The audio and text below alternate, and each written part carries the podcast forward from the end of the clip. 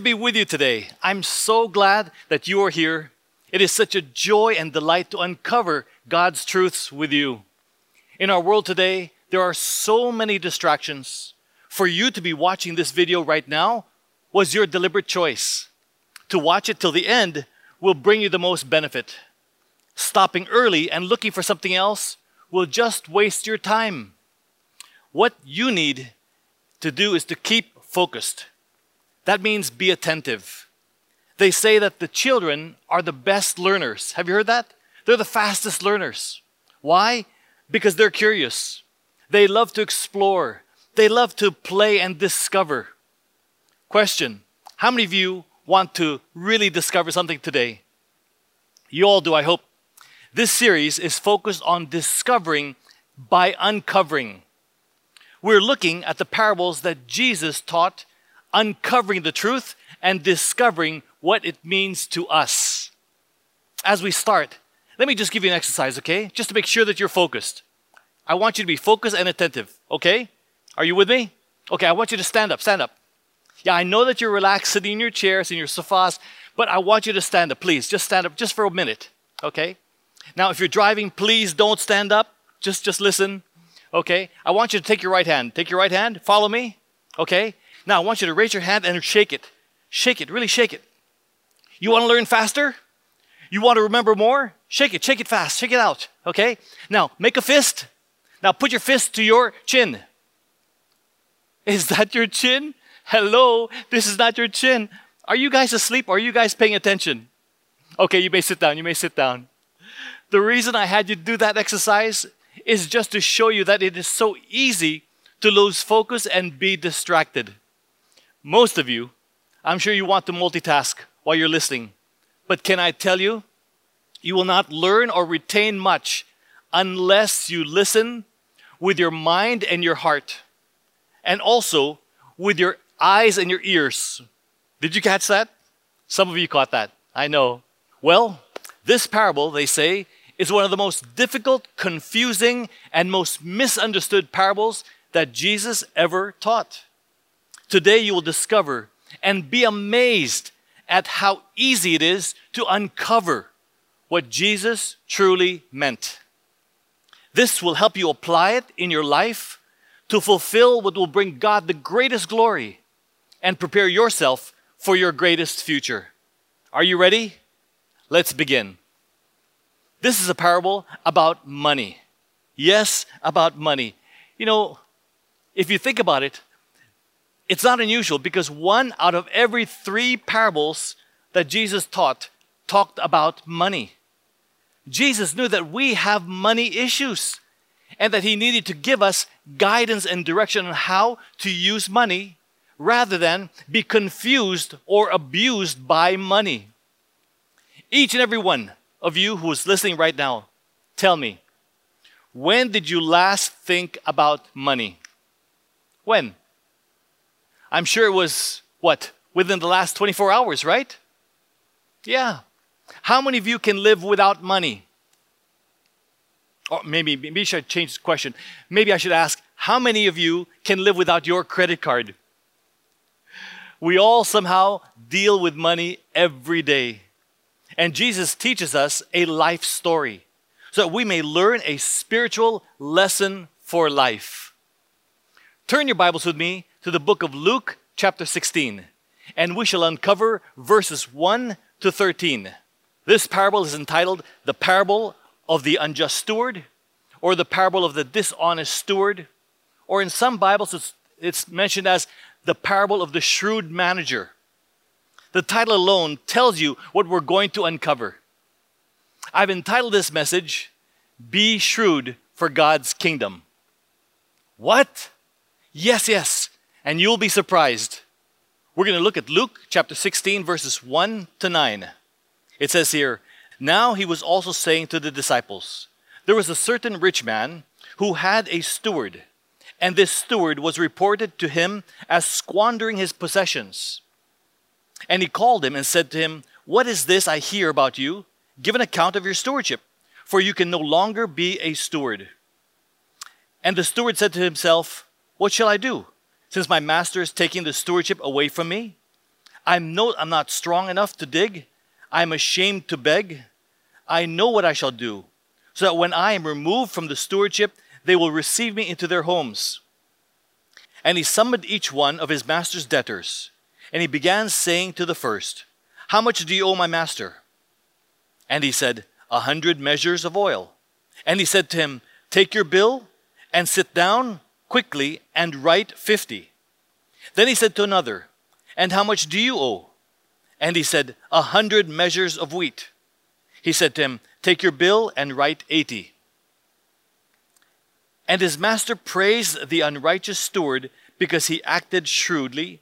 For the sons of this age are more shrewd in relation to their own kind than the sons of light. It seems like the master complimented, he praised this unrighteous, dishonest manager. You're saying, What? How could this be? What did Jesus mean? It seems like incompetence and dishonesty are praised and rewarded. Is that what Jesus was teaching us to do as well? Well, that is what we shall uncover with these three principles in order to be shrewd for God's kingdom. Number one, be wise. Number two, be faithful. And number three, be loyal. Let's take it from the beginning. Luke chapter 16, verse 1 says, Now he was also saying to the disciples, There was a certain rich man who had a steward, and this steward was reported to him as squandering his possessions. Now, Jesus was telling his disciples about this very wealthy man who had a manager. In some Bibles, this manager is called a steward. Same thing. A steward or manager is essentially a person who's entrusted to manage something he doesn't own on behalf of his master. Now, these are often possessions, business matters. Friends, do you realize that we are all stewards? Yeah, we've all been appointed by God, whether we know it or not, to manage God's resources that He has given us. Like what? Remember the four T's. For example, time, talent, which are spiritual gifts. Then you have treasure. And the fourth T is truth. Now, there are a few others, but these are the major ones. Each one of us has been given these resources. They don't belong to us, but God is holding us responsible to use these resources for his purpose. In 1 Corinthians chapter 4 verse 1, it says, "This is the way any person is to regard us as servants of Christ and stewards of the mysteries of God. You're asking yourself the question what are the mysteries of God? Friends, this is the truth of the gospel. The truth that salvation is a free gift of God that we can receive by faith in the sacrifice of Jesus Christ on the cross. This is the truth that we must not keep to ourselves, but share with others. It goes on in 1 Corinthians chapter 4 verse 2. In this case, moreover, it is required of stewards that one be found trustworthy or faithful. As stewards, God is looking to see whether we are trustworthy of the gifts he has given us. Going back to Luke chapter 16 verse 2. It says, And he called him and said to him, What is this I hear about you? Give an account of your stewardship, for you can no longer be steward. This steward was apparently mismanaging and was dishonest with his master's finances, with his master's possessions. So he appears before this master and he's told, What have you done? I trusted you with my business. Now I hear that you've been wasting and squandering my possessions. How could you do this to me? The steward's silence, with no defense on his part, was a sign that he was guilty as charged. And he accepted his master's decision. The master says, I want the final report. Give me an accounting. Oh, by the way, just like the infamous Donald Trump, he says to him, you're fired. Okay, so far not too hard to understand, right? Let's continue. In verse 3 and 4, it says there, And the steward said to himself, What shall I do, since my master is taking the stewardship away from me? I am not strong enough to dig, and I am ashamed to beg. I know what I will do, so that when I am removed from the stewardship, they will receive me into their homes. Friends, this was a wake up call. Everything that is hidden will come to light. Your sin will find you out. All of us will give an account for what we have done in our lives. No amount of earthly riches is worth being dishonest for, especially when heavenly riches are worth so much more. This steward, he knew that he was out of a job and even a home. You see, in those days, stewards lived on the estate of their masters. He looked at the situation and he realized that he cannot do manual labor. He was probably too old. He, he's too proud to beg for money. But at this moment, he has a eureka moment. I've got a plan, he says. I know what I will do, so when I'm out in the streets, people will welcome me into their homes. Make sense? All right, verse 5 and 6. And he summoned each one of his master's debtors, and he began saying to the first, How much do you owe my master? And he said, A hundred measures of oil. And he said to him, Take your bill and sit down quickly and write 50. Can you imagine? Your debt is reduced by 50%. You would pay it immediately, right away. In verse 7, it says, Then he said to another, And how much do you owe? And he said, A hundred measures of wheat. He said to him, Take your bill and write 80. Here he gives this debtor a senior discount, 20%. 20% discount, which is also very big. Now, Jesus doesn't give us details about all the other debtors who are lined up, who are given big discounts and paid their debts. So, this steward came up with this resourceful plan of reducing the amount the debtors owed his master so that they would be grateful for getting a discount. He did this so that when the time comes that he is in need of help, these debtors will owe him a big favor. In Tagalog, what do we call this? Utang na loob, right? Huh? In English, uh, debt inside. Well, it's more like a debt of gratitude. This seems like a smart plan. So far, easy to understand, right? But you, are you paying attention? Come on, come on. Are you paying attention? Okay, because this is where it gets confusing for some. Luke 16, verse 8. It says here, and his master praised the unrighteous steward because he had acted shrewdly. Does that make sense? Why would his master compliment praise him for being shrewd. Friends, when you hear the word shrewd, what comes to your mind? You may think right away of someone who's crooked, conniving, a cheater. But the word shrewd, however, has a positive side to its definition. It's defined as to be wise, prudent, clever, intelligent. In Tagalog, Shrewd is wais huh? or matalino. Now, to call a businessman today shrewd is generally a compliment. Now, wait, wait, wait. Why did this master praise the shrewd steward?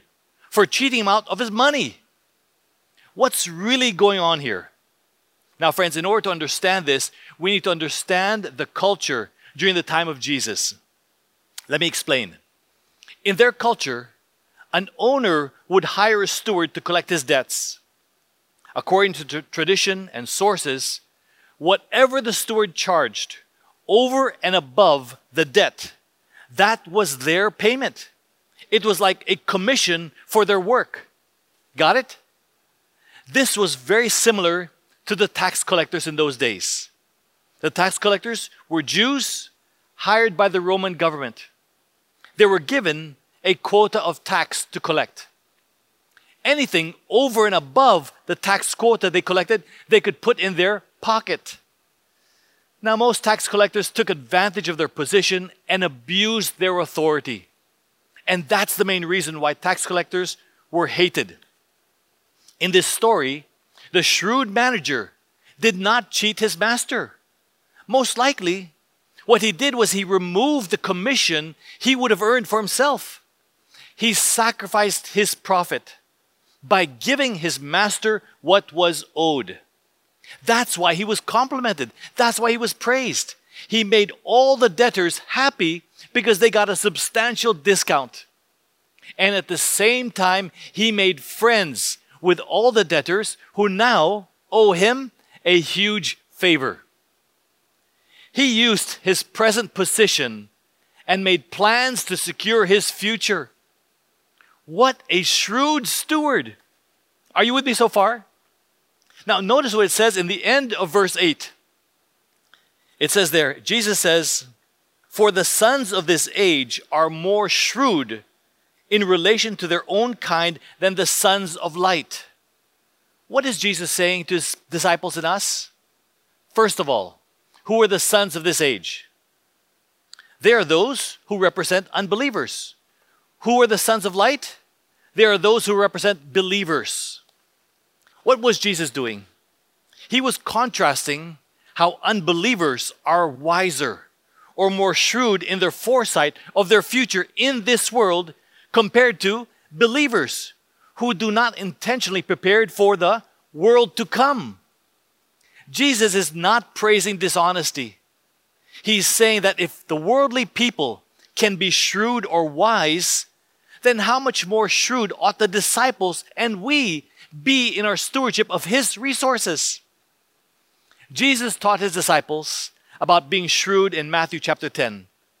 Now, in that context, Jesus sent the 12 disciples into the community to preach about the kingdom of heaven. He gave them spiritual authority and many instructions.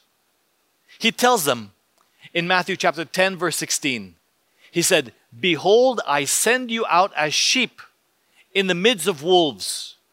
So be shrewd as serpents and innocent as doves. The term shrewd there that's used is the same Greek word phronimos, for wise. What Jesus is saying is so, so true. The people of this world will stop at nothing to ensure that their future is well taken care of. Would you agree? They will take risks and start companies. They will invest money to scale their businesses. They'll partner with others to increase their market share. They will strategize and plan market expansions. They will capture social media platforms just to get ahead of their competition for the security of their future. The sad fact is that their future is only up to the end of their lives. But our future is eternity. Are you with me so far? Great. Understanding the essence of this parable is so important because Jesus now gives us the life principles that we ought to apply as shrewd stewards for God's kingdom. Luke chapter 16, verse 9 says, And I say to you, make friends for yourselves by means of the mammon of unrighteousness, that when it fails, they may receive you into the eternal dwellings. Point number one be wise, invest in eternity. Can you all say that? Be wise, invest in eternity. Jesus is using a bad example to teach us a good lesson. Now, the word there, mammon, is the word wealth, and it's a general term that refers to money or possessions. Now, when Jesus says unrighteous, or in some Bibles he says dishonest, or worldly wealth, in other versions, he's stating how money gives us a false sense of security, a false sense of self sufficiency, so that we don't depend on God. And that's how money becomes deceitful and dishonest. When in fact, money is simply a tool, it is not good or evil. Money, in and of itself, is nothing but maybe paper that people put value to The Bible says, Make friends for yourselves by means of the wealth or means of the mammon. Jesus encourages us as his followers to be wise. Be generous in investing this wealth in the lives of others by sharing with them the truth of God's salvation while in this life, so that in the life to come, these new friends who embrace the truth will welcome us into eternal dwellings, which is God's kingdom. Jesus is not saying that we use dishonest wealth to buy friends and buy our way into heaven. When we reach out to others and bless them with our time, spiritual gifts, treasure, and the truth of God, all that God has graciously given us, we will make eternal friends by leading their souls to God so that we will see them one day in eternity. That's blessing others with your wealth. Jesus taught us that we cannot keep our money here, but we can send our money ahead of us.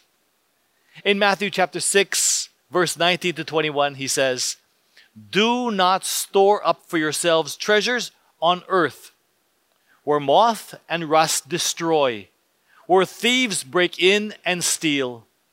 And today, the thieves could be cyber thieves.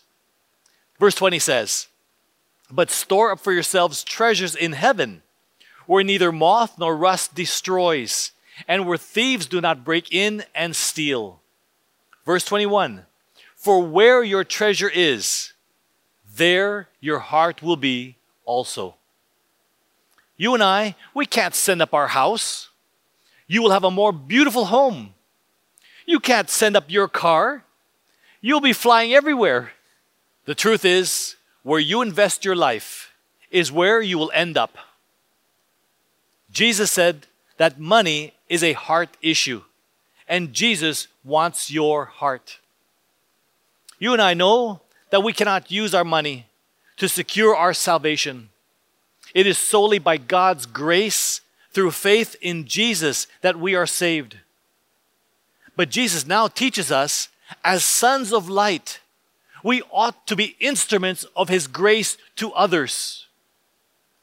There are sadly so many who've been blessed by God who end up like the Dead Sea. Are you like a Dead Sea Christian? Whatever goes in stays in and ends up dead and useless? If you look at the Dead Sea today, nothing lives in it. Everything that's there is dead. It's all salt. You ought to be like the Sea of Galilee. The Sea of Galilee is alive. It's filled with fish and corals and sea life. Why? Because it keeps pouring out through the Jordan River.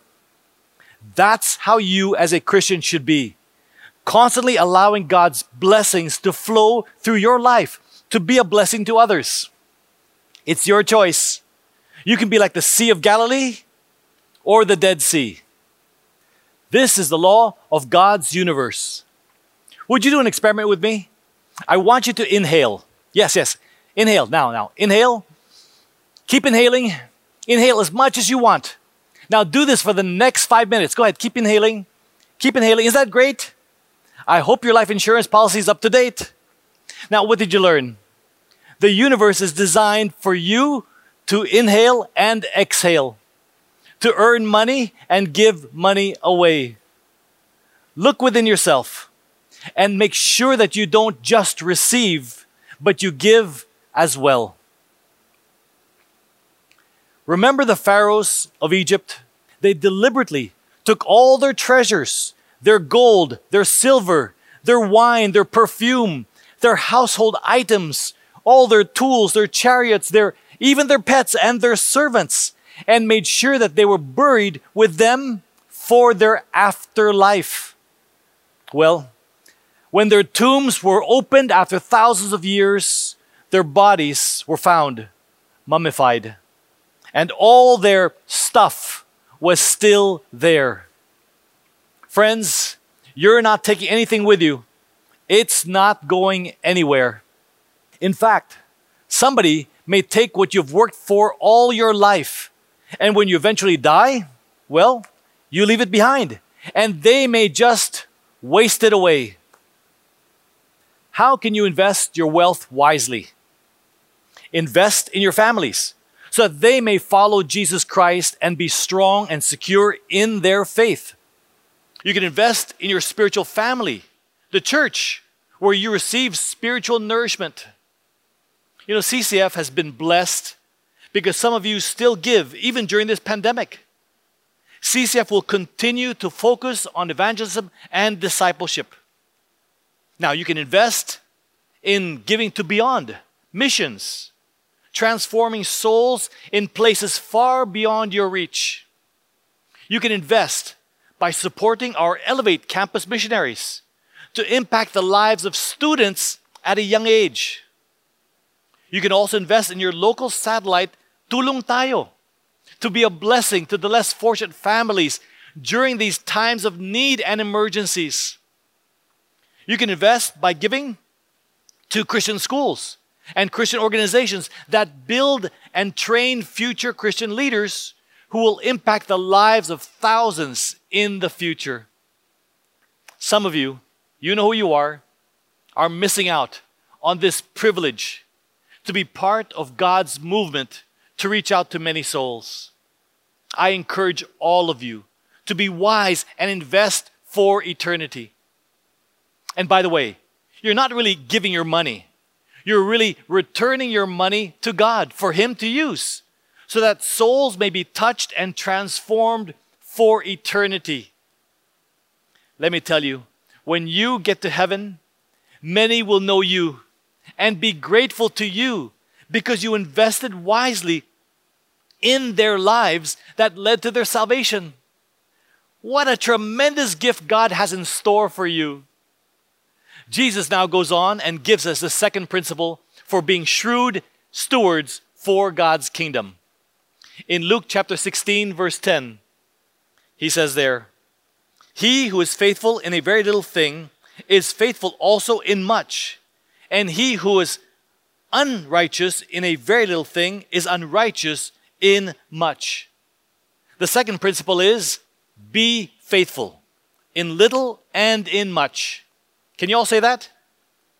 Be faithful in little and much. Some people would say, you know, if I had more, I would give more. No, you wouldn't. Even if you won the lottery. Oh, and I'm not encouraging you to join, okay? But if you're not faithful with the little that you have today, you will definitely not be faithful if you had more tomorrow. It's not about how much you have. It's about who you love. It's about your priorities. Is heaven where your heart is today? Examine yourself right now and ask yourself, how faithful and generous am I towards God? When you receive your income through your business or your employment, and by the way, all of that comes from God Himself. He gives it to you. What do you do with it? What do you do with it? Let me illustrate it with an apple, okay? If I had an apple, I could show you. Oh, I'm so glad I brought my apple today.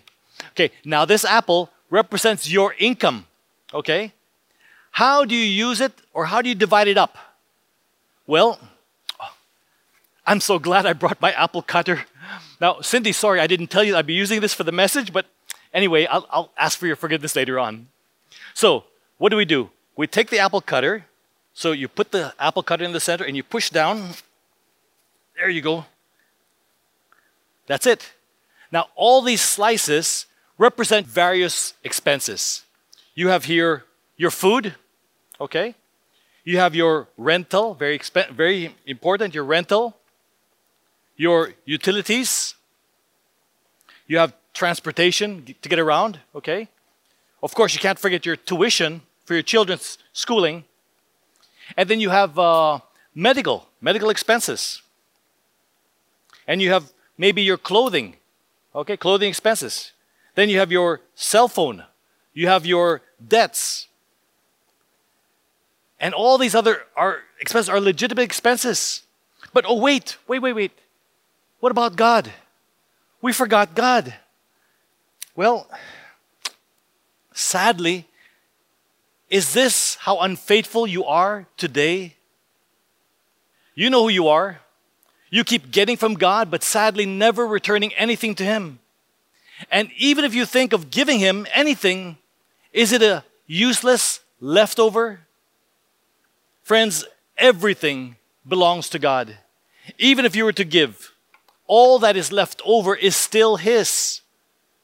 Do you just spend what's left over in anything you please? How faithful are you with what you have left? Maybe some of you are thinking, what I have is, is so little, so small that it's meaningless if I give it. Friends, what do you give now?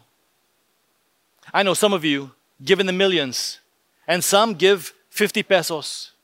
Praise God for each and every one of you. You know, to the world there is comparison, but to God, He weighs the attitude of your heart. Are you giving cheerfully, generously, sacrificially, and worshipfully? That's the heart God is looking for. In Luke 16, verse 11, it says there, If therefore you have not been faithful in the use of unrighteous mammon, who will entrust the true riches to you? What is Jesus saying here? He's saying if you can't be faithful with earthly wealth, which isn't even yours to begin with, then how can He entrust you with true wealth? This true wealth refers to God blessing you with heavenly rewards and the opportunity to work in God's service when you are in His kingdom. These are rewards of responsibility we see this mentioned when Jesus taught on the parable of the talents. In Luke 19, verse 17, it says there, And he said to him, Well done, good slave. Since you've been faithful in very little thing, you are to have authority over 10 cities. Now, let's not just focus on money, okay? This little and much that we are supposed to be faithful in applies to everything that God has entrusted to you and me. Remember the four T's time, talent, treasure, and truth? The question you need to ask yourself today is Am I truly faithful with the little and the much that God has given me in life today? Jesus now goes on to the last principle that he wishes us to apply to be shrewd stewards for his kingdom in Luke 16, verse 13. He says, No servant can serve two masters, for either he will hate the one and love the other, or else he will hold to one and despise the other. You cannot serve God and mammon. The third principle that we learn is be loyal, serve God alone. I want you all to say that. Be loyal, serve God alone. You know, we're all family here, so I want to be transparent and, and open with you. As I grew up, I really didn't know God. One thing for sure was that money was my God. I was obsessed, I was passionate, filled with greed and selfish ambition to make more and more money. That was my life. It came to the point that I, I had accumulated a lot of money, but sadly, I had an empty heart and a meaningless, meaningless life. It was only when I learned about Jesus Christ, the love and forgiveness of God, that my heart was filled with true joy, with peace and contentment. Now, don't think that just because you don't have a lot of money, this doesn't affect you. You can be poor and still obsessed with a sinful attitude of greed and selfishness. One of the biggest competitors for our heart today is money. How many of you have held two jobs? You've had two bosses at the same time, or maybe several projects with different clients at the same time. Now, you definitely know how hard it is to please any one of them what more when you have to please all of them at the same time? Impossible. Now, husbands, if there's one thing that your wives want from you, what would that be? Who said my money? Huh? No. If you ask any wife, what will they say? They will say in so many words, but really bring it down to one word. And that word is loyalty. Husbands, you cannot tell your wife, I will give you 99% of my loyalty and reserve 1% for my ex girlfriend. Wives, how would you feel? I, I, can hear them saying, if that happens, they will execute you. It is all or nothing. It's all or nothing. Just like with God. Be loyal, serve God alone. During the time of Jesus, slavery was abundant in the Roman Empire. The disciples understood this verse.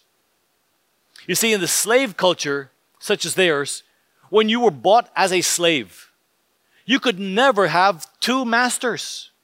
Your loyalty was strictly to one master alone. And God is asking you today who owns you? Who owns you? If your answer is no one, I own myself. Sorry, wrong answer. Not a good answer. If you have truly surrendered and committed your life to God and are a genuine believer, the Bible says in 1 Corinthians chapter 6 verse 19 and 20, it says, "Or do you not know that your body is a temple of the Holy Spirit within you, whom you have from God, and that you are not your own?" Verse 20 says, "For you have been bought for a price. Therefore, glorify God in your body." If you have truly committed your life to God, you today must willingly submit yourself to His ownership. He is your master and Lord. And that means you give your life to Him in service and obedience. Now, some of you may say, you know, I'm a follower of Christ, but yet in practice, you follow your own ways. You need to choose whom you will serve the true God or the fake God. It's like true God or self, true God or possessions, true God or Korean novella. Oh, sorry, sorry. I know I've hit a sensitive heart, huh? Forgive me, forgive me, please, please. Anasayo. All right. Friends, listen. This doesn't mean that you cannot have a career and take care of yourself and your family, or have possessions, or even enjoy entertainment. It's simply pointing out that those things must not be your idols or whatever you worship and serve rather than God. Question How do you know if money is your master today? And that's a great question. That's a question I'm sure you're asking yourself right now. How do I know that money is my master? Am I a slave to money today? Well, friends, I will answer that question in the fast track right after this message, so don't miss out on that answer. The Bible does not say a man cannot be wealthy and enjoy God's provisions while still serving Him. Being a slave to money is, however, very dangerous. It's a condition you don't want to be in. Listen to the apostle Paul.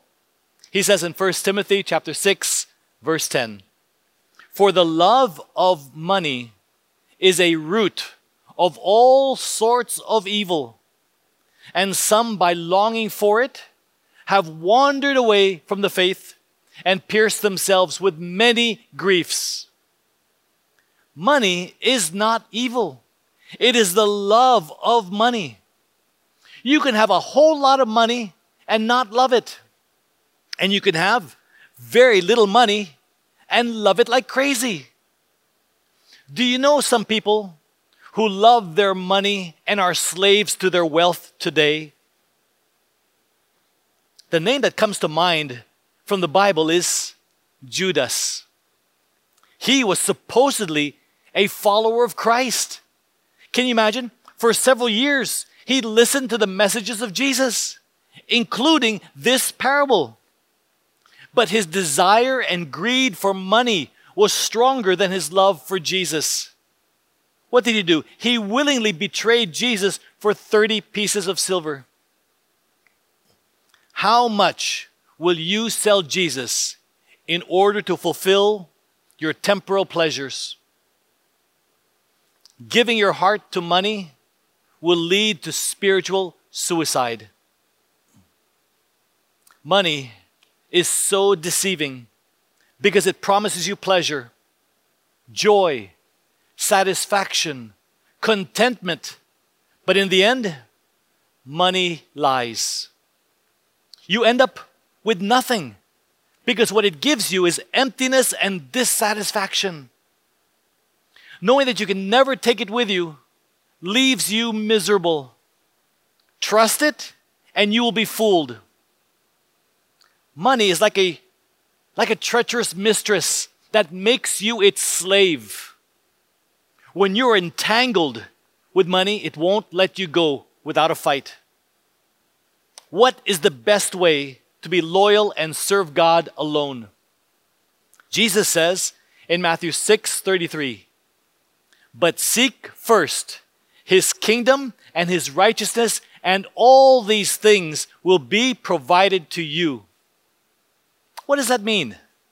It means when you put God first and foremost in your life by serving Him as your king, because He has a kingdom and living right, meaning by the righteousness of Jesus, living right, just like Jesus did.